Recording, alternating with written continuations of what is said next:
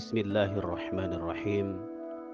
Alhamdulillah wa syukrulillah wassalatu wassalamu ala Rasulillah wa ala alihi wa sahbihi wa mawalah.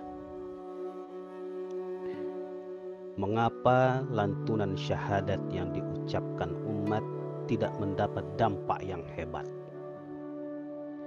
Adakah sekarang umat sudah tidak lagi sekualitas dulu? Ratusan, bahkan sudah mencapai ribuan orang yang telah diislamkan.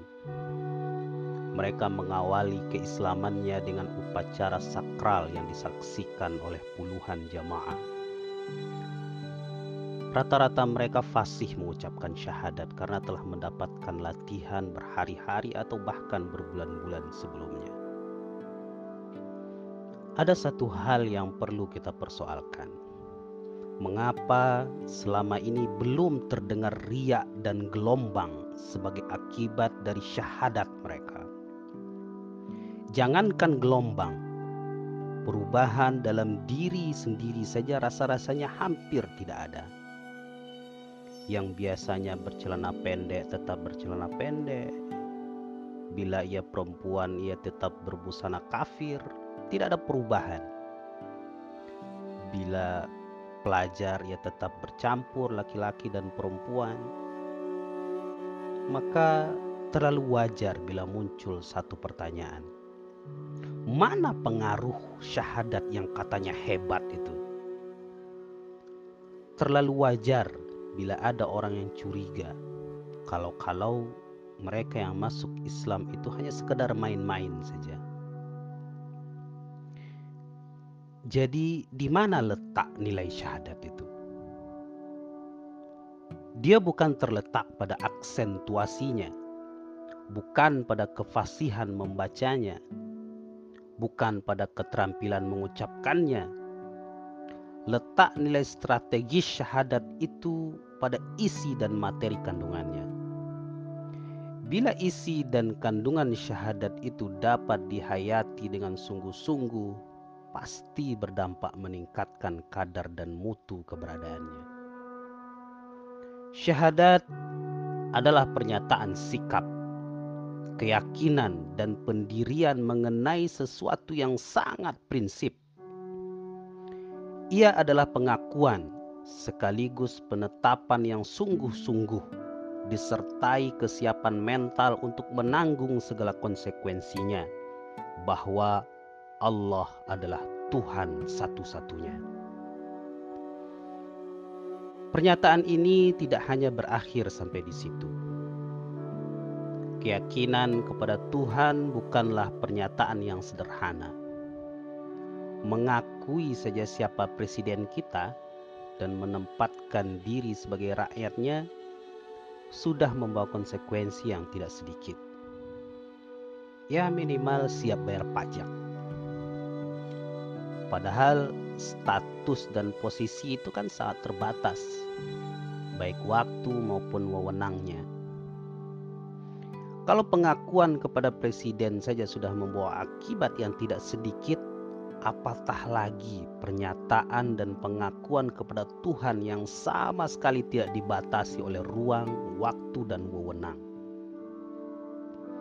Karenanya, tidak mungkin kalimat itu dapat memberi bobot manakala diucapkan tidak dengan pemahaman tanpa kesadaran akan segala macam risiko serta akibat yang merupakan tuntutan dan konsekuensi logisnya. Jadi tidak mengherankan jika selama ini syahadat yang kita temukan di lapangan tidak berhasil memberi bobot yang memadai sebagai wujud peningkatan mutu dan kadar kualitas eksistensi seseorang. Kenapa hal ini bisa terjadi? Tidak lain penyebab utamanya adalah kesalahan pemahaman kita dalam memaknai arti dan maksud syahadat yang sering kita ucapkan. Di antara kita ada yang beranggapan bahwa syahadat hanya sebagai sekadar ucapan formalitas saja. Dipahami atau tidak, ya bukan menjadi soal. Yang penting asal pengucapannya sudah tepat, baik huruf maupun makhrajnya dianggap sudah sah sebagai muslim. Terserah nanti mau menjalankan sholat atau tidak. Tetap maksiat atau menjadi penjahat.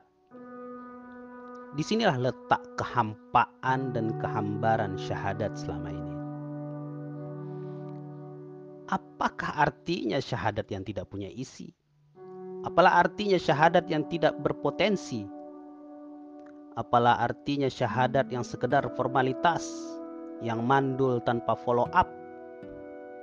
Apalah artinya syahadat yang tidak melahirkan komitmen pengorbanan dan kesungguhan serta kesiapsiagaan menerima segala risiko sebagai taruhan logisnya?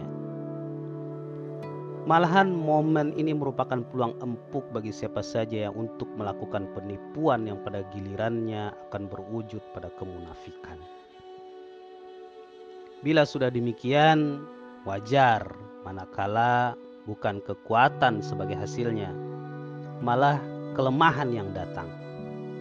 Bukan hanya terbatas pada kelemahan yang masih bisa diatasi, tapi Justru kondisi syahadat yang demikian itulah yang sebenarnya yang menjadi musuh utama keberadaan umat Islam. Kenapa demikian? Sebagaimana kita ketahui, kekuatan Islam terletak pada kepatuhan umatnya dalam menjalankan syariat agamanya. Mengucapkan syahadat dengan benar sudah merupakan satu kekuatan dan kekuatan itu akan terus bertambah seiring dengan pelaksanaan syariat berikutnya. Akan tetapi, jika sejak dari syahadat saja sudah tidak beres, tidak tertancap dengan baik, maka hasilnya adalah kehancuran. Syahadat adalah pondasi. Tidak ada tiang yang bisa tegak dengan utuh tidak ada perabot yang bisa berfungsi dengan baik, apalagi diharapkan menjadi daya dukung dan kekuatan sebagaimana mestinya tanpa dia tegak dan tegarnya pondasi tersebut.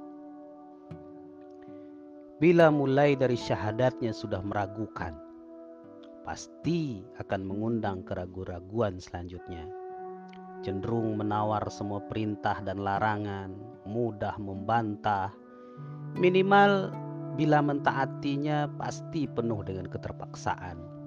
Santai, tidak nampak sekali keseriusan.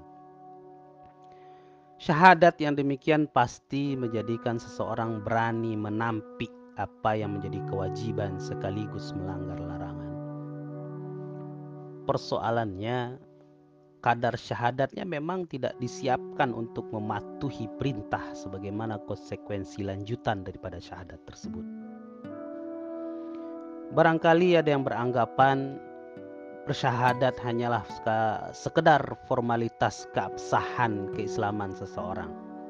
Hanya sebagai proses awal yang harus dilalui. Ya, ibarat mengisi formulir pendaftaran menjadi anggota sebuah organisasi Adapun perintah dan larangan yang menjadi syariat keseharian itu persoalan pribadi. Tergantung pada diri sendiri, tidak perlu dicampuri oleh siapa pun juga. Sesuai dengan selera dan kesukaannya sendiri. Sebab katanya masing-masing kita akan bertanggung jawab sendiri-sendiri di hadapan Allah nanti. Terserah kepada mereka, ya terserah kepada masing-masing pribadi. Sebab ini adalah ajaran sukarela Begitu katanya. Begitulah irama dan bentuk berfikir mereka yang sejak syahadatnya sebagai pangkal sudah hampa dan hambar. Tidak dipahami secara persis tentang apa yang diucapkan. Maka mutlak harus ditanamkan dan dicamkan baik-baik bahwa syahadat melahirkan ketentuan-ketentuan yang mengikat setelah bersyahadat pasti akan disusul dengan kewajiban-kewajiban yang tidak bisa dielakkan. Syahadat adalah permulaan dari rangkaian tugas yang berlanjut untuk sampai kepada sasaran-sasaran tertentu.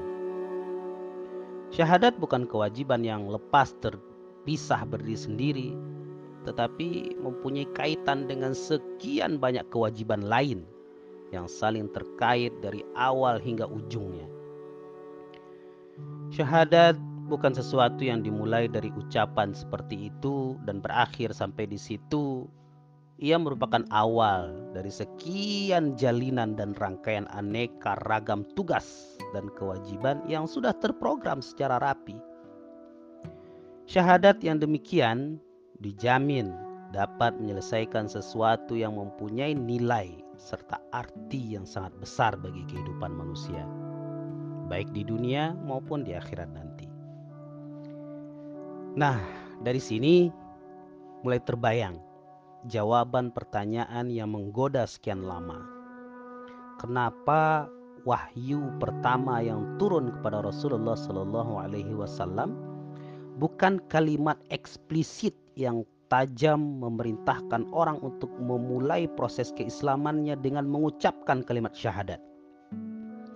Tidak kita jumpai di ayat di di surat pertama turun itu di wahyu yang pertama secara eksplisit untuk memerintahkan untuk bersyahadat.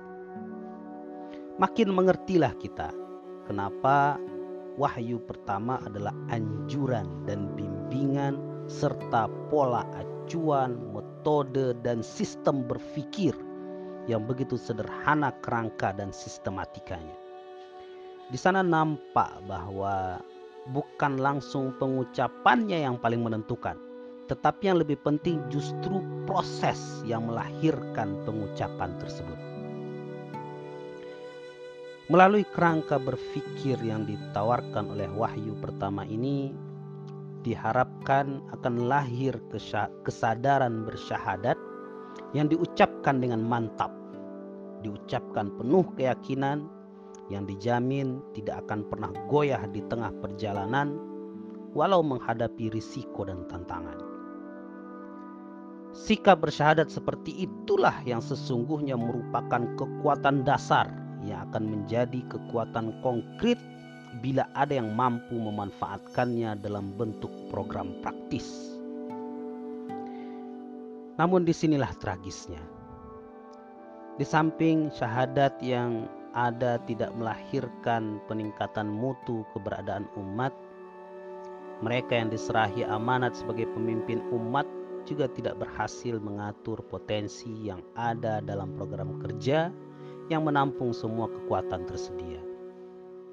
Akibatnya, umat Islam hanya kelihatan banyak dalam kuantitas, tetapi berhamburan menjadi sesuatu yang kehilangan daya kekuatan nyata. Tragis memang, kekuatan Islam justru lebih banyak dimanfaatkan oleh pihak lawan untuk menentang Islam itu sendiri. Pengorbanan dan potensi yang ada pada diri umat Islam tidak memberi dukungan sedikit pun juga pada upaya terwujudnya kehidupan yang islami. Sekali lagi, semuanya bermula dari syahadat yang tidak berhasil diwujudkan sebagaimana mestinya. Syahadat yang mandul, tidak melahirkan apa-apa. Semua orang tentu bisa dengan mudah menghafal dan melafalkannya. Ada kesempatan yang empuk bagi yang mau menyalahgunakannya adalah kesempatan yang ditunggu-tunggu oleh munafikun modern. Dapat dibayangkan bagaimana jadinya umat Islam mayoritas justru seperti itu keadaannya. Betapa dan bagaimanapun banyaknya jumlah umat Islam, betapa pintarnya mereka secara individu, bahkan betapapun kaya rayanya para personil manusianya, Semuanya itu belum merupakan kekuatan yang dapat dijamin memberi daya dukung yang menolong pencapaian cita-cita. Sebelum syahadat mereka semua eksis bagaimana mestinya. Dengan demikian kiranya dapat disepakati untuk menjadikan kajian syahadat ini sebagai upaya paling mendesak di samping program yang mendesak lainnya. Sebab bila syahadat umat sudah beres, tidak ada yang sulit. Semua masalah yang selama ini dianggap sebagai problem, sebagai tantangan akan terasa sangat mudah diselesaikan. Syahadat adalah kuncinya. Di sinilah sumber penyakit umat sekian lama. Sehingga dari sini juga perbaikan itu harus dimulai. Sebagai segala macam upaya harus dilakukan sekuasa kita, semampu kita. Segala macam media harus dimanfaatkan untuk pekerjaan itu. Harga dan martabat umat akan terangkat dengan sendirinya bila syahadat mereka eksis dan beres semuanya. Insya Allah nantinya mereka kita bukan saja disegani, bukan saja diperhitungkan, bukan saja diikut sertakan dalam semua kegiatan strategis, tapi justru akan tampil sebagai penentu utama. Hadanallah wa iyyakum. Semoga bermanfaat.